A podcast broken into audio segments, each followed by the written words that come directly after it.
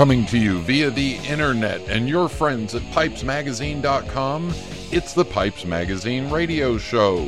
Now certified by the Department of Namby-Pamby Do-Gooders as a weapon of mass distraction and enjoyment. Now I invite you to sit back, relax, the smoking lamp is lit.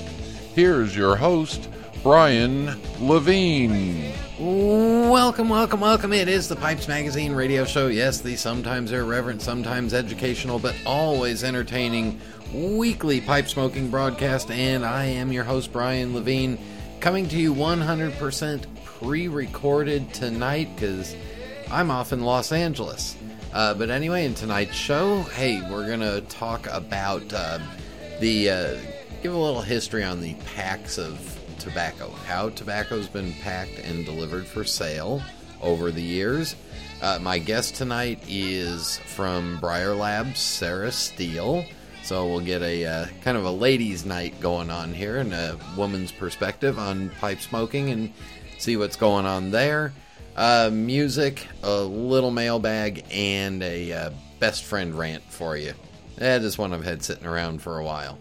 Um, anyway, I am off to uh, I'm off in Los Angeles and helping to clean out my uh, my grandmother's house and uh, get it ready for sale. Um, you know the uh, my grandparents part of the um, part of the Depression era, World War II uh, era, and um, did not uh, did not believe in wasting any money and did not believe in throwing anything away. Keep it. You might need it for later. It might be useful for later. So I'm sure this whole week as we uh, go through her house and get stuff cleaned out and get stuff uh, disseminated around the family, we'll find some uh, some memories and lots of pictures and uh, sometimes a historical thing. It's almost like a uh, it's almost like a modern day archaeological dig when you go through somebody's house, especially somebody who has lived in the same house for 54 years. Yeah, 54 years in that house. Um, I'm sure we're going to find some interesting things. I know we already have in just the uh, day and a half that I was there back in April. Um, anyway, but that's what I'm doing, and that's why this show's pre recorded. It's actually Friday night as I'm doing this and heading off to LA on Saturday. So you get a Pipes Magazine radio show while I'm off um, having uh, a little bit of interesting fun and uh, walking down memory lane. All right, everybody, let's get the show rolling. So sit back, relax, fire up a bowl. Thank you all for tuning in, and thank you to the MacBaren Tobacco Company. Here we go.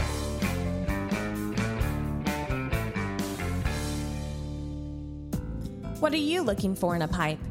Is it the quality of aged briar? Is it a certain shape or finish? Maybe it's the sound engineering that ensures an effortless, smooth draw with each and every puff. That's exactly the kind of pipe Savinelli has delivered for generations now. With such a variety of shapes, finishes, and sizes, it's easy to find something that fits your sensibility and style. Just this year, we've expanded our lineup to include the Bianca, the Lancelotto, the 2015 collection, and the final installment in the Leonardo da Vinci line, the Vitruvio. For a bolder style, try our more colorful 2015 editions as well. The exotic cashmere, the sultry Liquirizia, and the striking arcobaleno red. So whatever you're looking for in a pipe, know there's a Savinelli waiting for you. Contact your local or online retailer to find your Savinelli today. Wish I had a genie who could make it easy to order pipes and tobaccos online. You don't need a genie, sir. Visit fournoggins.com. They stock all your favorite pipes and tobaccos, and every order gets fast personal attention. Orders are packed carefully and shipped quickly by priority mail. fournoggins.com. Fournoggins.com. I can still see you, you know. A bit rusty, sir. Fournoggins.com.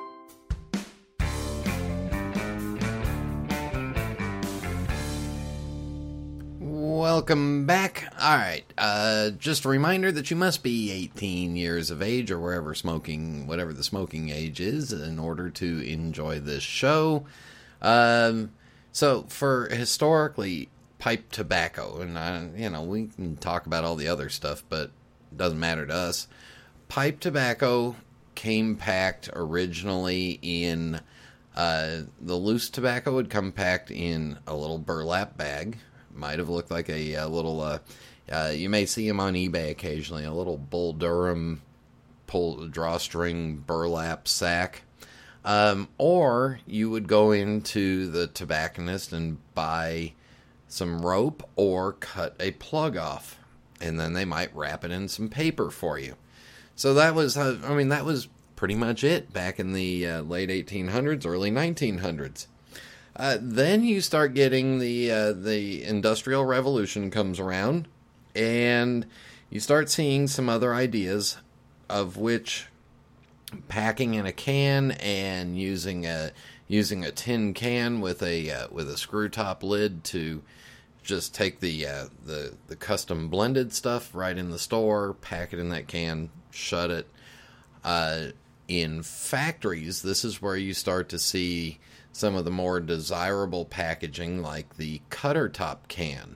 Uh, and what the cutter top can is is it's a lid that is a, a tin a tin can that's got a or a steel can that's got a little bead around the top to seal the lid and then a, another false lid put on top of it and inside that false that that lid is a little blade that you would push down and by pushing it down it would puncture the sealed lid underneath it and you'd rotate that false lid around the top and it would use it like a little can opener would be and cut the top open. So that's called a cutter top can.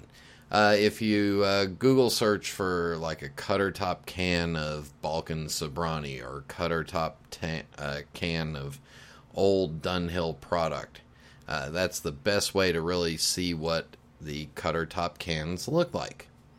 Uh, the other kind of can that we had, and it was more 50s and 60s, um, might have had a key and a little uh, and a little lip that you would lock the key into, and you would wrap, you'd twist the key, and it would break that outer seal and pop the lid off. Uh, that's very similar to what old-fashioned sardine cans used to look like. Now, by the 50s and 60s and into the 70s, you start getting into uh, what we're used to now, which is the vacuum pack sealed metal round or square tins and some of the pouch products because you start seeing the uh, the the machine packed foldable pouches. Uh, over all that time, you've seen some different kinds of materials used, uh, different kinds of cans that may not be vacuum sealed, like the uh, Cornell and Diehl or McClelland cans, where it's just the product's fed in there, weighed, and then the lid is put on, and then you just pull the top off, uh, kind of like a uh, like an old can of peanuts. Uh, the pouch products have gone through multiple generations of products used. Sometimes it was just a, uh, a cardboard pouch and then a plastic or metal lined. Uh, some companies are trying to use a little bit more earth friendly so maybe a little foil lining inside of a cardboard pouch. Uh, we here in the United States are not real big fans of the pouch tobacco, but when you leave the U.S., and especially when you get into most of Europe, you'll see a lot more premium looking products in a uh, in a pouch format. Makes it easier to carry and the cost of packing in the pouch helps keep the cost of the tobacco down. Uh, oftentimes, you'd see uh, through the years, there's been several different kinds of incarnations of just a plug of a little bowl sized plug of tobacco that might have been paper wrapped, or you might have bought it just in its little sealed, uh, little sealed blister pack container, and those were those were preformed bowls of tobacco that you just dropped in. I mean, those go back as early as the 1920s with uh, with Dunhill preformed bowls. So there's a whole bunch of different ways that we've seen tobacco come, and then of course here in the U.S. we still have a, uh, big custom blending business where you go into your tobacconist or you order it and you just get it in a big Ziploc bag. Uh, and those are shipped to them usually in five pound bags. Uh, lots of different options out there. All right, any questions, email me, Brian at pipesmagazine.com, or post them on the forums. Uh, got any questions or got any suggestions for a pipe parts that maybe I haven't covered for you? Let me know what you'd like to hear. All right, in just a minute, Sarah Steele. This is Internet Radio. This is Phil Morgan, General Manager of Missouri Meerschaum Corncob Pipes in Washington, Missouri. Our mission since 1869 has been to produce great smoking pipes that anyone can afford. We guarantee our pipes won't be your most expensive, but they just might be the ones you smoke the most. At Missouri Meerschaum Company, we don't just sell our corncob pipes, we grow them, make them, and smoke them. Missouri Meerschaum, Washington, Missouri, since 1869. If you're looking for quality, if you're looking for variety, and if you're looking for someone with reputation for nothing but the best, you're looking for cupofjoes.com. Cupofjoes.com has hundreds of pipes to choose from and thousands of different pipe tobaccos. Cupofjoes.com is also your one stop shop for Peterson pipes, their exclusive line of Peterson Kelly pipes. Check out their remodeled website at cupofjoes.com and be sure to like them on Facebook. Cupofjoes.com. Quality products at extraordinary prices. We are back on the Pipes Magazine radio show, and it's uh, ladies' night on the show. As I said, joining us is Sarah Steele, and Sarah, I'm gonna, you know, we'll we'll just get going with you and let everybody learn about you as we go, because uh, you've only been you've been around pipes now for about two years, but let's just get to know you first. So, tell us, where did you grow up? I grew up on the south side of Chicago. That's where I was born and raised, and then relocated to Indiana when I went to college. And you've never gone back? No, I meant to, and then I, I just kind of never left. So the south side of Chicago, were you on a, were you on an episode of Good Times?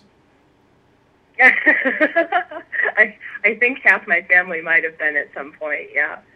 Okay, good. All right. So what were you uh, what were you doing when you discovered pipes and pipe tobaccos? And I know the answer, so go ahead and talk about Michael.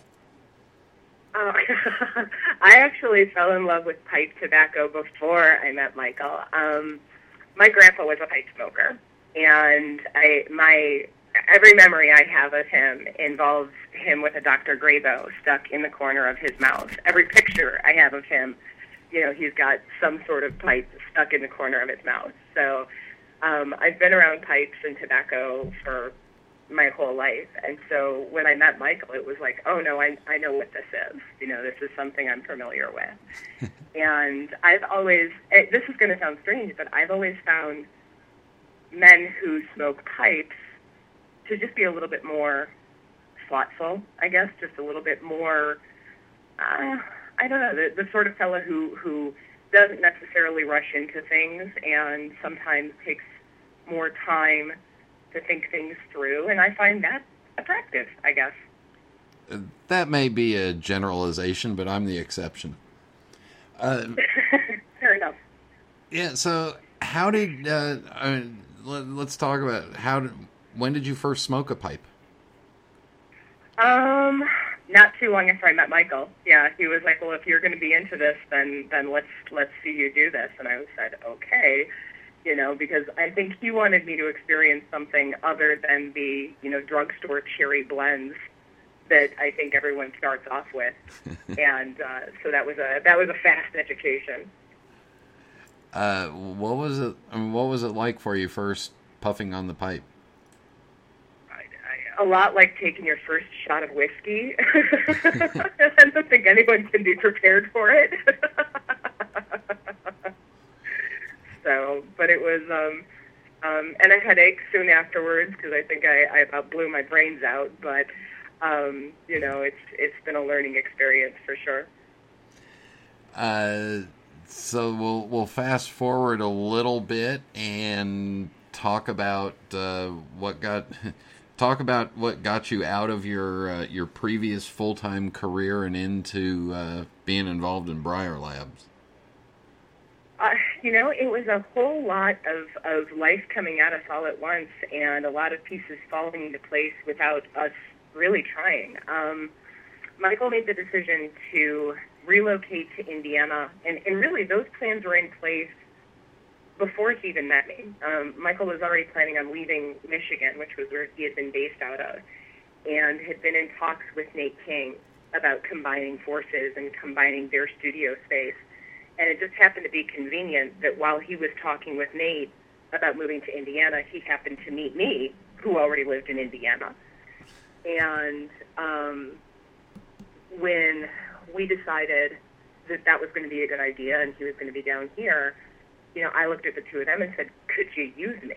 You know, I mean, are there things that I, I'm not making pipes, but are there other things that I could do? Because everything that I can do for the lab leaves you guys with more time to do what you do best, which frankly is to make pipes. You know, I mean, that's kind of the big joke around the lab is stop doing that. I can do that. Go make a pipe, you know, and um, it's, usually a lot more crass than that, and may involve me throwing things at them sometimes. Go make a pike, you know. But it's um, but it's nice as as long as I can handle the other stuff, they can do what they love, and that's kind of nice. And just just for background, you had a full time professional career in like real stuff before this. I did. I had uh, 16 years with J.P. Morgan before this so it was it was a big change for me. But that was something that was necessary too. I was um, I was traveling for work, and I had been traveling for about eight years. Um, I was on the road four days a week, every week, and that was fine when I was younger and when I wasn't a mom. And as my son grew older, I thought, you know, I'm missing his life, and I need something that can I can be home, you know. And when it looked like, hey, you know, I can I can do this. And I remember having that conversation with Michael, and he looked at me and said, "Why are why are you working so hard to be away so much? It doesn't make any sense, you know." And so now, with the way we have things organized, it's it's nice. I get to be a mom full time, and when my son is at his father's, I get to do what I love to do, which is run the lab, and it's the best of both worlds for me and for my family. All right, so what's your what's your day to day like at the at the lab? Oh my gosh. Um, well, um, everything. Um, I'm primarily responsible for managing our website. Um, so we've got, I think, 15 member carvers at this point. So as they send pipes in to us, um, I'm responsible for all of the photography and descriptions and management of those pipes. I manage our mailing list. I manage our social media. Um, so anytime a question comes in through like the contact us section of our website or through our, our newsletter sign up or what have you, I'm the one that handles all of that. Um, so I also help manage our members who are fantastic um, and make sure that they're doing what they need to do to grow their business and develop their business. Um, I run all of our laser work, so if anything needs to be run through the laser, I handle pretty much all of that. So that's been a learning curve um, for me, but it's been you know something that I can do and feel useful at, I suppose. Um, and then of course, Michael and I also still run the pipe rack. Um, so I do all of the photography for that. I mean, obviously he still handles the inventory and the description. I know nothing about estate pipes. That's something I'm working on learning. Um, but I still have to do all the photography and everything for that as well. So not much going on every day. Oh no, no. I just I mostly just sit around. Yeah. Throw things at Nate. You know, no big deal. Yeah. All right, we had uh, we had Nate and Michael on uh, about oh almost a year ago or so to talk about the lab. Now let's get the real person's point of view of it. What exactly is Briar Lab? We are a completely different animal. That's something I learned. Um, I didn't know how different we were um, because I had no experience and um, we let's see. The first thing we are is we are a collaborative studio. So we've got about 2,000 square feet of shop space on the northwest corner of Indianapolis, and inside that space, we have every bit of equipment, and many cases multiple pieces of equipment that you could use to make a pipe from start to finish. So we have three lathes, we have two blast cabinets, we have more sandpaper in there on various machines than you can shake a stick at. So people can come in for a day or a week or a month or a year and come in and use that space. And we find that super useful. Um, we've got, I would use Joe Hinkle as my example. Um, Joe doesn't have the space to have a full shop in his house. Joe doesn't have the equipment to have the, a full shop in his house. So he comes down, and for less than what it would cost him to rent space someplace else, he can use all of the toys. And so that's that's nice. And I wish we had more people living in and around the Indianapolis area that wanted to make pipes because that would be that would be awesome. We've got that we've got that capability. The second thing that we are is we are a resource for people to sell their pipes. Um, it's expensive. It's hard to run a website. It's hard to get people to come to your website. Um, it's I mean, there's not a lot of options that are out there. Um, unless you're selling to dealers, which is great, but if your pipes aren't at the point where they're attracting enough attention to attract dealers, then what do you do? Um, so we're kind of that next step for people and say, okay, you know, where do you go? You know, you finally started hand making pipes, you're, you're hand cutting your stems, you've gotten yourself a blast cabinet, you've got some equipment, but now what do you do? And our members have the ability to create pipes sometimes create pipes with assistance um, and get them sold and get their name out there and get better at what they're doing. Um, and that's one of the things that I like is that if our members choose to, and certainly not all of them do and not all of them need to, if they choose to, they can continue their education through us as well. So we can help them produce a better product. Um, we can help show them ways to make their products better, um, make them more saleable, make them more desirable, make them better smoking machines um, which is terrific. And it's been really cool to see the growth in some of our newer members and just watch, you know, what their pipes looked like a year ago versus what they look like now. Um, we also have, you know, I mean, we, we love to have people, we, um, like, for example, we've got Scott Klein, who, you know, Scott clearly doesn't need any help as far as creating a quality product. His pipes are amazing, you know, and if we can if he can sell a couple off of our site as well, that's great. You know, that just puts more money in his pocket. You know, and if people want to come and see his pipes and maybe see some other people's pipes as well, great, they're there. You know, so the more we can support the overall community, the better we're going to do that. And we want to try to do that as, as affordably for folks as we can. So if a pipe maker's in there working and has a question and say, oh, a you know a Michael Lindner who's only been making pipes for I don't know 15 years or so, is standing there, he can also turn and ask Mike what to do with this and how where am I going wrong? That's exactly it. That's exactly it. And for our carvers that work remotely, you know, they'll send us a batch of pipes, and Michael and Nate will look them over and say, hey, you know, this could be better. This could be different.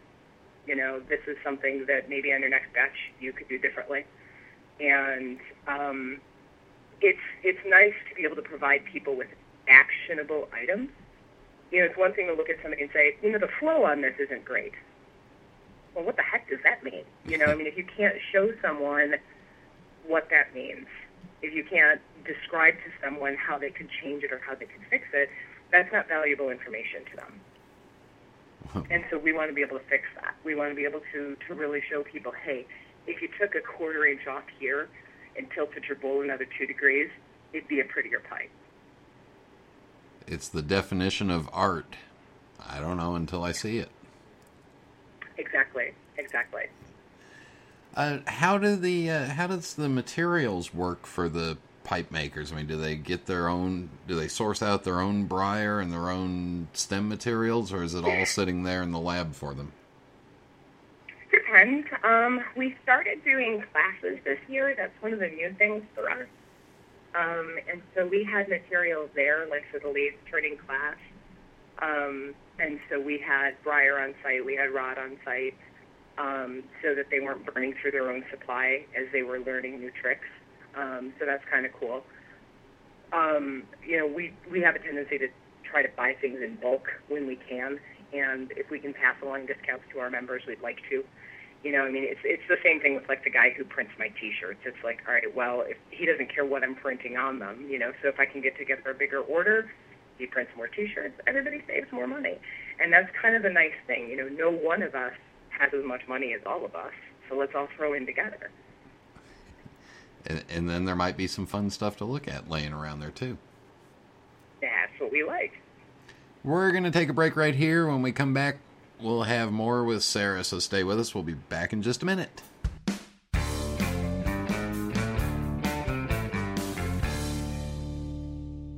I'm Jeremy Reeves, head blender of Cornell and Diehl Pipe Tobacco Company. Since 1990, Cornell and Deal has been producing high quality pipe tobacco, expertly blended by hand using time honored methods, unique recipes, and no small amount of innovation. One example of such innovation is our bestseller, Autumn Evening. We start with whole leaf red Virginia and strip the stems by hand. The tobacco is then cut into ribbons and cooked for two days according to our unique recipe to create our special red Virginia Cavendish. Then we infuse the tobacco while it's still hot with our secret flavoring to achieve the sublime sweetness, deep flavor, and delightful aroma that makes Autumn evenings so well loved by our loyal customers and everyone around them as they enjoy this very special blend. Cornell and Diehl Pipe Tobacco Company. It's a labor of love. Contact your local or online retailer for information.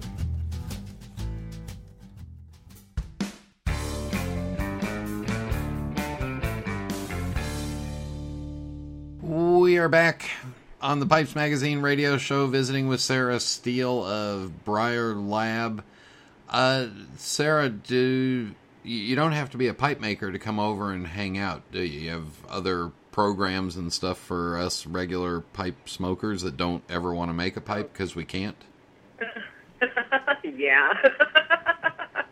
you know, it's, it's funny the number of people who will randomly walk through our door um, because you know, I mean, it's it, the world is very small, and people will find us either you know on Google or through ads that they've seen or, or articles that they've read. And we're not in a retail location. We're in an industrial park, right? So our, our neighbors where we're at, you know, make custom parts for Indianapolis race cars. You know, I mean, there's there's nothing there that you could shop at. And so people will randomly walk through our door, and it's like, "Hi, you guys are Briar Lab," and we're like, "Yes." And then the next thought is, "Is are who are you?"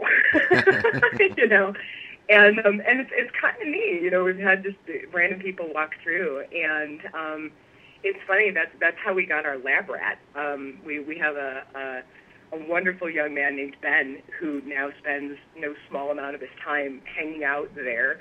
Um, he's he's the sweetest kid in the world, and he's learning his way around, you know, lathes and equipment, and he runs errands for us. And it, you know, it's he found us on the internet, and he's just never left. So we're like, cool, hang out, dude. you know, so. Um, but like we were talking with someone at the Chicago show about a, a guy who, you know, he's a pipe enthusiast, doesn't know anything about making pipes, has never made them, but he wants to like come hang out at the lab for his bachelor party.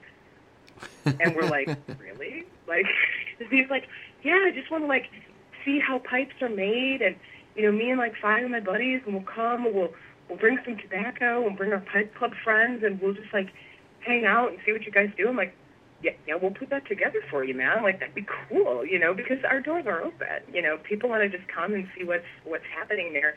For me, I mean, I just like playing with the laser. You know, when we actually when we got the laser engraver, it was so funny.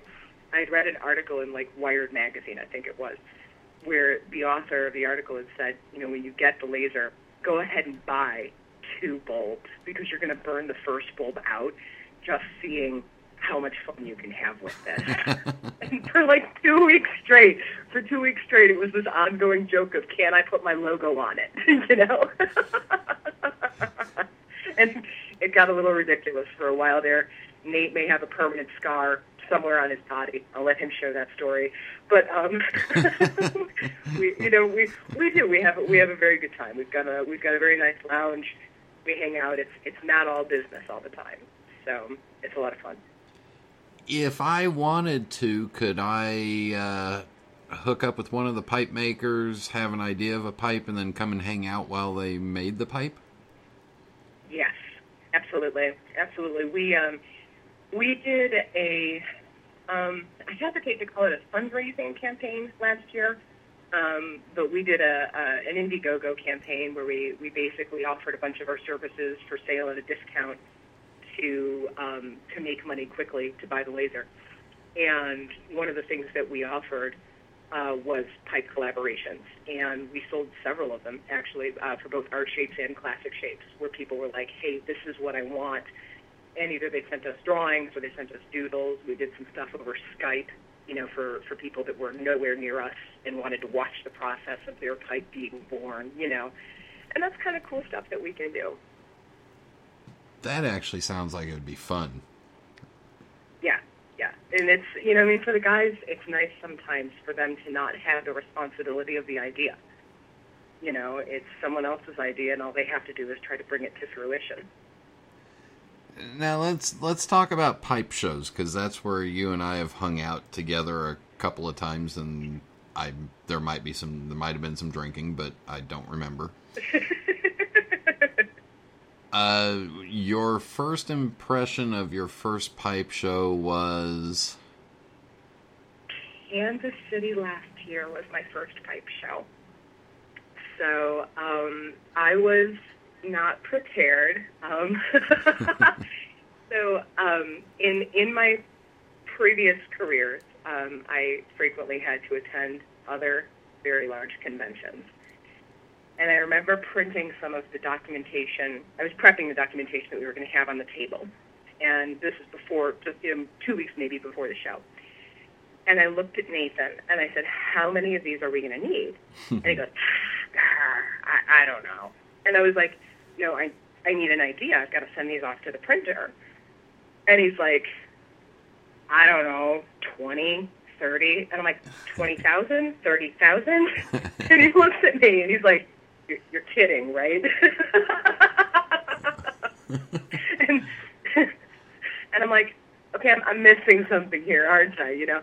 And I can't tell you how nice it was for me to be able to go and experience something that, yeah, I get to talk about my business and I get to talk about how fun it is and I get to have wonderful conversations about whether or not bowl coat is a good idea. Um, but it's intimate, you know. It's you're connecting with people on a much more intimate level than what I'm accustomed to. It's not just this like wham bam, thank you, here's the cash register, go. You're really talking to people about what the art of it is. It's functional art, and it fascinated me, absolutely grabbed me. And I got to tell you, I think I'm glad my first show was Kansas City and not Chicago because Chicago was my most recent one. That scared the hell out of me. So. yeah, yeah and, and Michael sent you off there by yourself too. Yeah, he sure did. I got no Nate. I got to tell you, Nate took very good care of me. We had a bunch of carvers at the Briar Lab table. Everybody made sure that I was well stocked with lots of Diet Coke, um, and uh, it was it was it was very good overall. yeah, there, there's a bit of a difference between uh, J.P. Morgan and the entire pipe industry, and it has to do with the little commas that go after the hundred thousand, million, billion numbers. You know, we don't have those commas. We've never needed them. Um, let, us go into your, your own personal pipe smoking. Uh, how often do you get a chance to sit down and smoke a pipe? Gosh, not as often as I'd like to. Um, I, I, I am a filthy, dirty cigarette smoker. I'm so sorry. I feel like I have to apologize for it every time I'm at a pipe show. Um, so, so not nearly, not nearly as often as I'd like to. Um, at, at, uh, once a week, if I'm lucky, once every two weeks. It's something I feel like I have to plan for. It's like a pedicure. And do you? I mean, do you find it as it's something that so since you have to plan for it, it's more of a special occasion where you're gonna say, okay, the next two hours I'm gonna sit down here and have a drink and just smoke this pipe. Yes, yeah, it's it's something. In a way, it almost feels selfish to me. You know, it's like this is something that I'm to do for me. you know, and and it's something I'm to focus on for me, and it's going to be my time. Hang my little do not disturb sign. This is for me. Did you uh, when when you started out? I'm assuming Michael probably didn't start you off on a real inexpensive, cheap tobacco. So, uh, his collection of tobacco blows my mind. uh, so did you automatically gravitate towards one style or the other? I, I I have been told, you know, because occasionally they will wave things in front of my nose and not tell me what they are. Um, because I, I and, and I say they, you know, and like everybody who comes through the lab, they'll wave things through my nose and, and just say, here, you know, try this. And and it seems that I gravitate towards Latakia. Uh, so, I'm sorry, we're through. It was nice talking to you. Are we breaking up now, Brian? I'm going to be so sad. Yes, we're over. I can't handle it. All right, since you don't like, since you like tobacco that has uh, no taste whatsoever, um, I'm off the drugstore cherry. You've got to give me at least some credit for that. Okay, you get some credit. Uh, are there styles of pipes that automatically drew your attention? Oh God, yeah. Yeah, I, I, I, you know, it's funny because I have to tell you that two years ago, I, I couldn't have pulled a bulldog from a billiard, you know, yeah. and that's probably been the fastest part of my education. Um, is just learning different shapes and different styles and how to read a block of briar and you know trying to determine whether or not a pipe should have been blasted, and if it was left smooth, why was it left smooth? And you know, looking at airways, it's been fascinating to me. The library that we have at the Briar Lab is mind blowing. I mean, we have racks and racks and racks of books and magazines and old catalogs, and just I'm a reader by nature. And so it's like everything that you can put in front of my nose, I'm going to dive into. And what I can tell you is that I love a bent for me. I just personally like a good bent pipe. I love the author shape. I'm so excited for the Kansas City Pipe Show this year. You have no idea. I'm going to blow my entire budget on raffle tickets for the seven days event. I'm, it's killing me, Brian. It's killing me. I'm like, ah, they had to do the author. Why are they doing this to me? Because I want all of them. I don't want just the seven. I'm going to want every entry. You know, which is shape. You know. Um, so yeah, I, I like a I like a nice gentle bent author. I think they're beautiful. I've got one of Scotty's that is probably like my favorite pipe. You know, it's I bought it from her last year. It was the first pipe I ever paid my own money for. And uh, you know, no no trade, no swaps, no you know, being like, I'm Michael Lindner's girlfriend, you know, none of that. Paid full retail for it. My own cash, you know, so love that pipe. Yeah, so come on. Now that you brought up Scotty, who is uh, Scotty Piersel, um, let's talk about you. She was your roommate in Chicago this year, so come on. There's got to be some stories about what went on in the room afterwards, and the and the the stories and the giggling and whatever. Yeah, I got to tell you, we never saw each other. that girl was a machine. Are you kidding me? I was like, you know, it'd be like eleven o'clock at night. I'm dawning into my, you know, into my bottle of Diet Coke. I'm like, I'm gonna go to bed now, and I'm like, wink, and she would just blow me off and not even roll into the room until 3 a.m. So I, I don't know what to tell you, Brian. Oh, all right. So, um, any uh, any stories of uh, silliness or uh, stuff going on inside the lab? I don't know how silly it is, um, but I, I do like to remind people that I'm the reason why we have a safety disclosure. Um, so like the we, one of the things that we do, and, and it seems overly formal, but anytime someone comes through the back door of the lab, we have paperwork we ask them to sign. It's basically the, you know, don't cut your finger off on our equipment, or and if you do, don't sue us because it's not our fault. And I had not been working out of the lab for very long at all. I mean, maybe a couple months. And I was working on lathe, just doing some super simple work was not paying attention to what I was doing, and I managed to have his lathe going at full speed. and snap the jaws right into the tool post. And so if you can imagine the sound of it, first of all, I mean, just boom, you know. And I scream and go leaping backwards, you know, hit the off switch. And I spin around, and that's when I hear Nate yell. And I'm like, I'm so sorry, I'm so sorry. And I'm freaking out about the machine. And he's like, No, Sarah, your face. I'm like, What do you mean, my face? I had managed to slice my entire face from forehead to chin down my nose. Oh no. And so, no, I know, like, Brian, if it was a half an inch in either direction, I'd lost an eye. And I'm like, oh my God, so there's blood running down my face and crying my eyes out. So the boys get me patched up. I'm going to be okay. They're like, we need disclosure forms, you know? so two weeks later, two weeks later, I'm still not completely healed up. I can't figure out what's going on. And I come in the lab and I'm like, yeah, I'm like, I still have a spot on my chin. I don't know what's going on. And Nate, ever helpful, grabs a magnet off his toolbox and goes, hang on, throws the magnet at my face where it sticks to my chin. And I'm like, ow! And he's like, yeah, you still have metal in there. I'm like, thank you. Thank you. Now I've got that figured out now.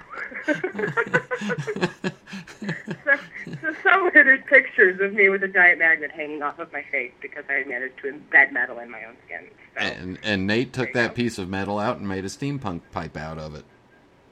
you know, chances are good. I think I think he mounted it somewhere. So you know, don't do this to your face. Sarah, we will wrap this up with the fast five final questions. No right answer, no wrong answer, just whatever comes to your mind. Are you ready?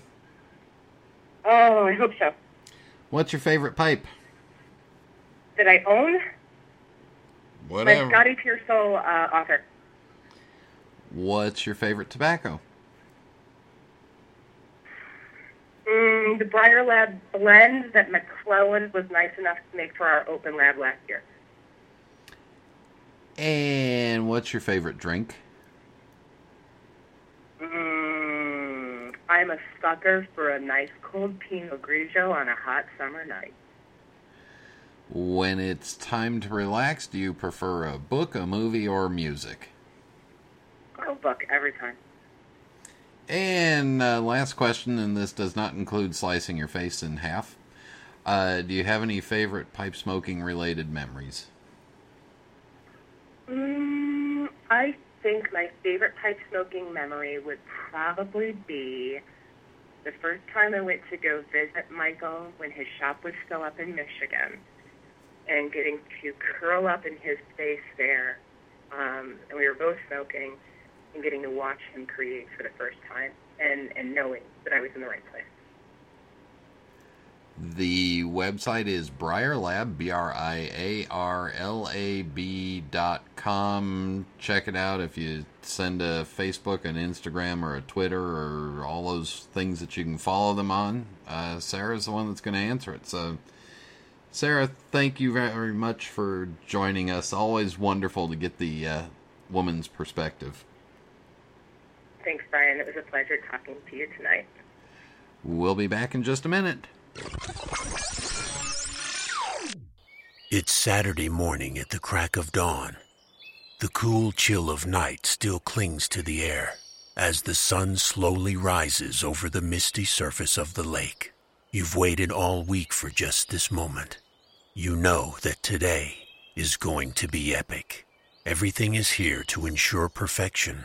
From the nice full cooler packed with your favorite suds to the other empty one, waiting to be filled with piles of freshly caught fish. Reaching into your pocket, you pull out your trusty briar and fill it with your favorite tobacco, aptly named Great Outdoors. It is the perfect smoke for moments like these. A strike, a flash, and your tobacco is lit as the delicious mixture ignites and swirls over your tongue and the deep rich burleys with a hint of sweet Virginia dance in your mouth. You smile. Casting your first line into the water, the slowly widening ripples begin to stir as you feel the first bite of the day tug at your line. Now you know it truly is going to be a good day and a perfect time to enjoy the simple yet unmatchable pleasures of the great outdoors. Great Outdoors is another fine quality pipe tobacco manufactured by Sutliff, America's oldest tobacco company, and is available at fine tobacconists everywhere. Enjoy your perfect day by purchasing a tin today. This is Internet Radio. We are back, and uh, I'm just uh, I'm just gonna stay away from Nate if he's got any magnets. That's that's all I got to say. Um, always interesting to get the uh, get the ladies' perspective on our uh, wonderful hobby here. All right, for music, uh, we're going back to Louis Prima, who was a uh, pipe smoker and a band leader, and um, it's also another song that uh, eventually David Lee Roth covered, so kind of ties in with Happy Trails. Um, it's Louis Prima doing Just a Gigolo. And just a gigolo, and everywhere I go, people know the part I'm playing. Paid for every dance, selling its romance. Oh, they say. There will come a day, and youth will pass away. What will they say about me? When the end comes, I know they'll say just a gigolos. Life goes on without me. And just a gigolo everywhere I go. People know the part I'm playing. Paid for every dance, selling each romance. Oh, what they say. And there will come a day and youth will pass away. What will they say about me? When the end comes, I know there's just a gigolos. Life goes on without me, cause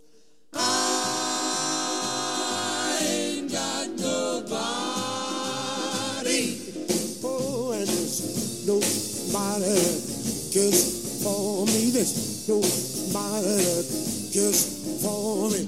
I'm so sad and lonely. Sad and lonely, sad and lonely. Want some sweet mama? Come take a chance with me, cause I ain't so bad. And I'll sing her. Sweet love song. I love the time.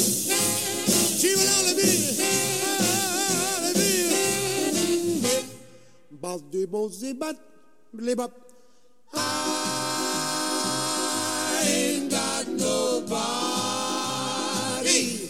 Oh, and there's nobody that cares for me. There's nobody that cares for me. Nobody that cares for me.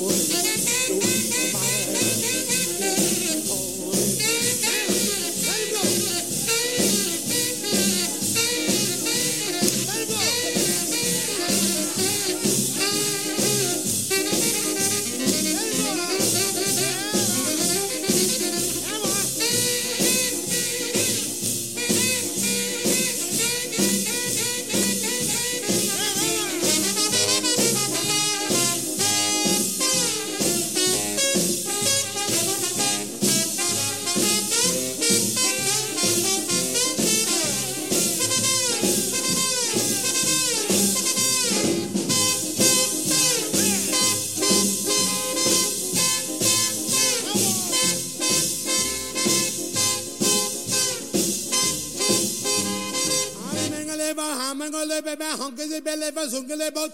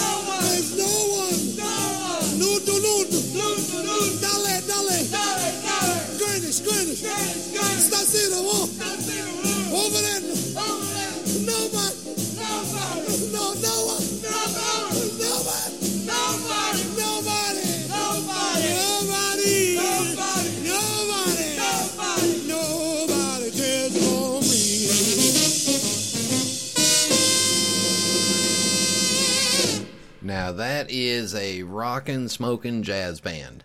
Uh, if you want to hear more, just search around on Spotify for Louis Prima, P R I M A. What in the hell? You've got mail. In the mailbag, let's go way back in time because I found another spot on the Facebook page where some people had put some things. Uh, going back a month and a half or so, Daniel Owsley says, uh, Thank you so much for featuring my Swampfoot music. That's Swampfoot in the uh, latest podcast. We really enjoyed it. If anyone wants to check out any more tunes, head on over to facebook.com slash swampfoot blues and there's some uh, more tunes over there for you to sit back and listen to um, let's see. Odd merchants tobacconist. If you're in the twin cities area the great northern pipe club i'm going to guess that that's uh, the twin cities of minneapolis and st paul uh, is hosting its annual pipe swap. That was april 10th but the only reason i'm mentioning it is so that if you're in that area and you want to become a member of the club, it's greatnorthernpipeclub.org. And I highly recommend that everybody that can get out to a pipe show. Um, also, there were some great pictures of International Pipe Smoking Day, so we're going all the way back to February. A couple folks posted what they were doing. And lastly, going way back, uh, no, two more. Uh, Mike Murphy says, So I just listened to show 162. Love the interview with Jesse Jones. Loved your rant even more. We have a Denny's here in town that serves great fish and chips, but no malt vinegar. Makes no sense. I actually take my own bottle with me when we go out for fish. Uh, yeah, fish and chips without malt vinegar is fish fingers. Um, and then the last one, uh, January 12th, uh, Nathan Davis says In episode 15, I believe Brian mentioned helping design a Brigham pipe tool that was concave like his. Did anything ever come of this? Yes, it did. It's the Brigham 3 in 1 tool. It's a black cylinder that unscrews in two separate sections. It's identical to the one I use and identical to the one I designed. Um, also, recently it appears that um, uh, Pipes Magazine radio show is having issues with Podcast Addict. Um, and uh, some of the other uh, podcast servers out there may be having issues with us. Uh, the only three that actually require us to provide a link to and they scan for it is iTunes, Podkicker, and Stitcher. Uh, those are the only three that we actually provide a link to. The other ones are free services that we can send a direction to, but I don't think they actually look for or uh, take a feed directly from it. I think they just find this and then scan it. A lot of them, what I've noticed they do is kind of repurpose a iTunes feed. So there's a lot of these little, uh, a lot of these second and third tier uh, podcast servers that we really have no control over. Um, while you are on, uh, if you're listening on iTunes, make sure that you subscribe. Click subscribe to the show because apparently even the almighty iTunes is having some issues again. And if you just look at the uh, uh, if you just look at the listing of the shows without subscribing, you'll notice that it's missing a couple of episodes in the just the show listings. The minute you clip, click click subscribe, it goes right into your feed. Uh, while you're there, would appreciate a rating or review as well as on Stitcher. Those are all wonderful. All right, going back to uh, last week with Jeff Steinbach, Safari Pete says, Brian, excellent interview, very informative on the news. Government interference in our lives, RE, pipe mixture, manufacturing rules, etc. It's time to circle the wagons and get busy writing letters. If one who is knowledgeable about this interference in our lives would get together with someone who has a list of all the Piper clubs, we could petition the uh, uh, backside holes, I'll paraphrase, in Washington as one big unit. There is power in numbers. I'm so sick of these people wanting to get involved in every facet of our lives. It's time we go after them, or someday the only place you'll see a pipe, a cigar, a tobacco plant will be in a museum. I'm old, I'm sick, and I'm pissed. I'm a disabled vet who fought for freedom. Looks like uh, freedom is only you own the power, and we own the power. Just has to be presented properly.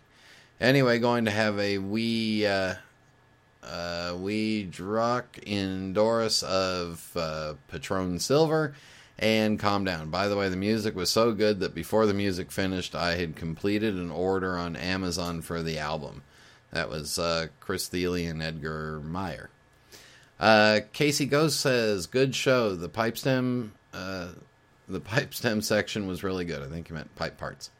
Uh, the interview was very crisp and clear in its content. Jeff was a little more optimistic about some judge somewhere seeing the truth and striking down these vicious FDA regulations.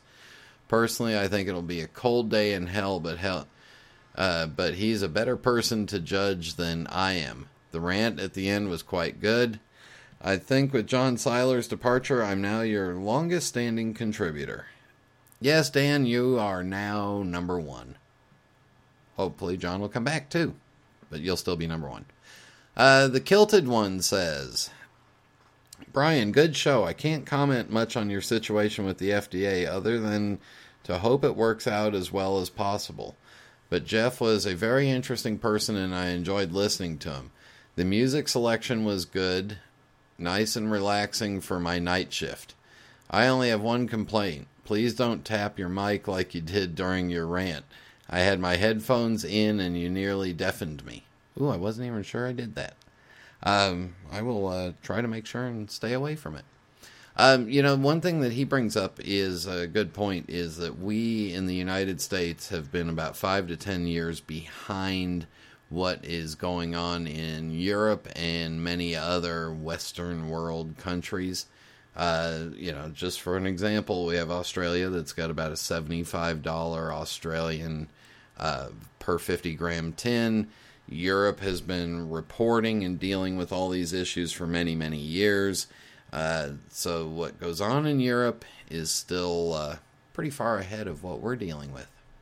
All right, there you go. In just a minute, rant time.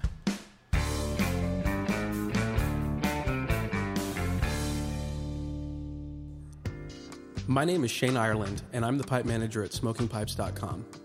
It's my job to source and select the absolute best pipes from all over the world. We take collecting seriously, so you should think of us as your team of personal pipe shoppers. When you browse our site and make your selection, the pipe you've picked out has traveled from the maker to our merchandising and quality control department. It was then given to our highly skilled photographers, videographers, and copywriters before being carefully and lovingly packaged by our shipping team.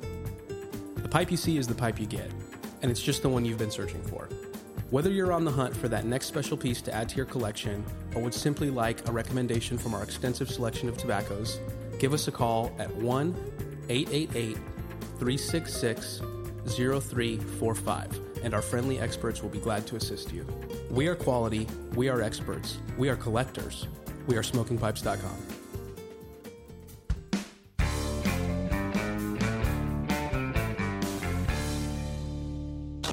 Cowboy.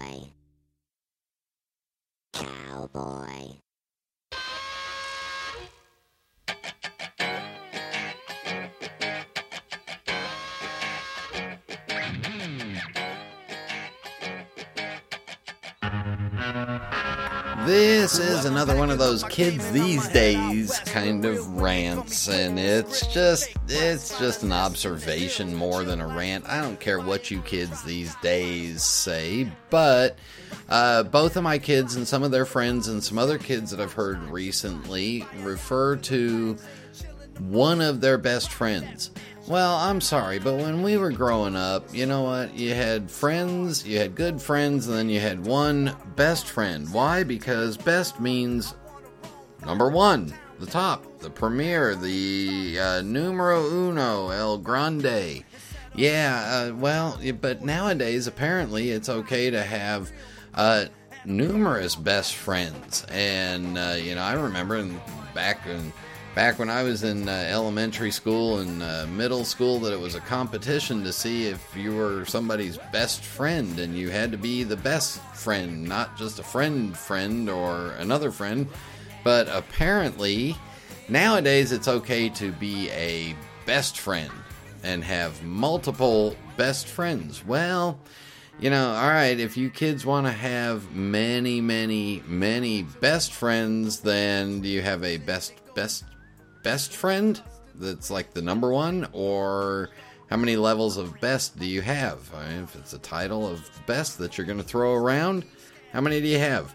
I'm sorry, but when uh, you and I talk about uh, pipes or pipe tobacco and we have our best blend or our favorite blend, we only have maybe one or two. Might be two. But you've only got one that's the premier numero uno. What's your best pipe in your collection? Yeah, there's only one. Not many, many, many, many, many best friends. So you kids are confused nowadays. Yeah, you're confused. You have to have one best friend, a bunch of good friends, and then friends, and then acquaintances, and then people you know, and then it falls off from there. Anyway, all right, there you go. Um, hey, like I said, please leave us a rating or review on iTunes. We would appreciate that. Share the Pipes Magazine radio show with all your friends that are pipe smokers, your acquaintances, and even your best friends. Or if you've got many best best friends, tell them all about it. Uh, comments, questions, email me, Brian at pipesmagazine.com. Suggestions for pipe parts would be appreciated, Brian at pipesmagazine.com. And if you would like to advertise on the show, email Kevin at pipesmagazine.com. So, thank you all for tuning in. Thank you to Sarah for joining me. And until next time.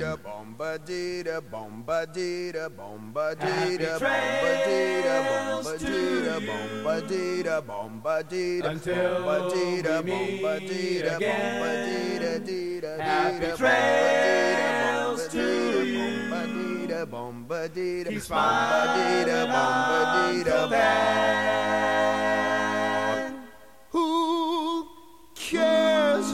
The clouds when we're together? Just sing a song and think about sunny weather.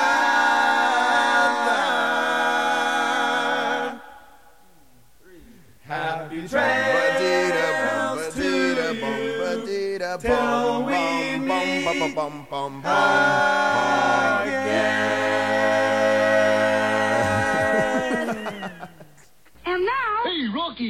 watch me pull a rabbit out of my hat.